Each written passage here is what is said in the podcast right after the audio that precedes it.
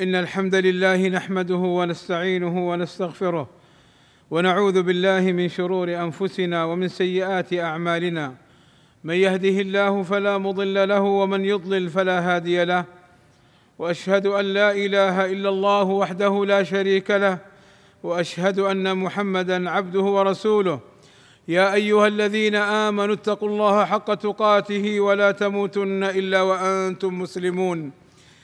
إن أصدق الكلام كلام الله وخير الهدي هدي محمد صلى الله عليه وسلم وشر الأمور محدثاتها وكل محدثة بدعة وكل بدعة ضلالة وكل ضلالة في النار. أما بعد فيقول النبي صلى الله عليه وسلم لا تقبل صلاة بغير طهور والطهارة هي النظافة والنزاهة عن الأقذار الحسية والمعنوية. والطهارة تحصل باستعمال الماء في الوضوء والغسل.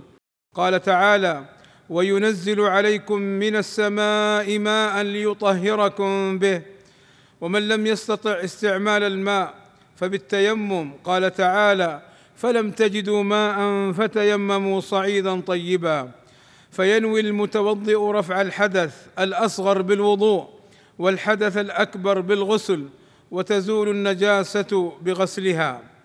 ويصح التطهر بمياه الأمطار والأنهار والآبار والعيون بل مياه البحار المالحة يصح الوضوء بها. فعن أبي هريرة رضي الله عنه قال سأل رجل رسول الله صلى الله عليه وسلم فقال يا رسول الله إنا نركب البحر ونحمل معنا القليل من الماء فإن توضأنا به عطشنا أفنتوضأ من ماء البحر؟ فقال صلى الله عليه وسلم هو الطهور ماؤه الحل ميتته. فإن سقط في الماء شيء طاهر كأوراق الأشجار أو الصابون ولم يتغير اسم الماء فالصحيح أنه طهور. يجوز التطهر به من الحدث والتطهر به من النجس. وإن خالطت الماء نجاسة وغيرت ريحه أو لونه أو طعمه فهو نجس لا يجوز التطهر به. فالماء نوعان طهور ونجس.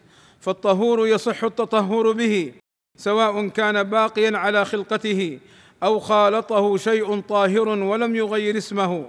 والنجس لا يجوز استعماله في الطهارة وهو ما تغير بالنجاسة. والله أسأل لي ولكم التوفيق والسداد وأن يغفر لنا الذنوب والآثام. إنه سميع مجيب الدعاء. الحمد لله رب العالمين. والصلاة والسلام على المبعوث رحمة للعالمين وعلى آله وصحبه أجمعين عباد الله. يباح استعمال الآنية وهي الأوعية التي يحفظ فيها الماء وغيره سواء كانت من الحديد أو الخشب أو الجلود أو غير ذلك. وتباح آنية الكفار التي يستعملونها ما لم تعلم نجاستها فإن علمت نجاستها فإنها تغسل وتستعمل بعد ذلك للحديث الوارد في ذلك.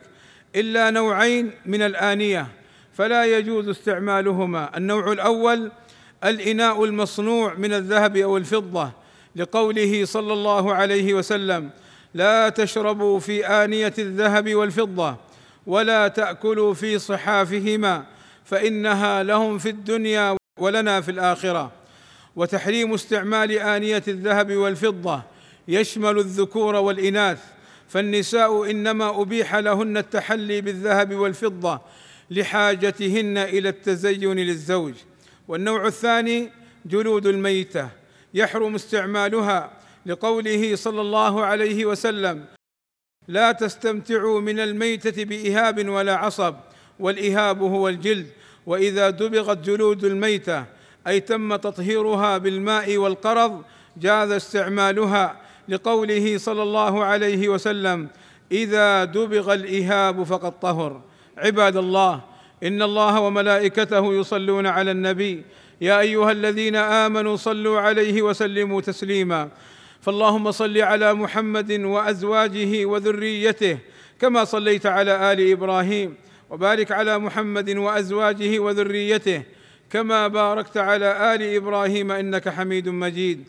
وارض اللهم عن الخلفاء الراشدين أبي بكر وعمر وعثمان وعلي وعن جميع أصحاب النبي صلى الله عليه وسلم والتابعين لهم بإحسان وعنا معهم بمنك وكرمك. اللهم آتنا في الدنيا حسنة وفي الآخرة حسنة وقنا عذاب النار. اللهم اغفر للمسلمين والمسلمات والمؤمنين والمؤمنات الأحياء منهم والأموات. اللهم وفق ولي أمرنا وولي عهده لما تحبه وترضاه وأصلح بهما البلاد والعباد وأعز بهما الإسلام والمسلمين. والصلاة والسلام على المبعوث رحمة للعالمين. والحمد لله رب العالمين.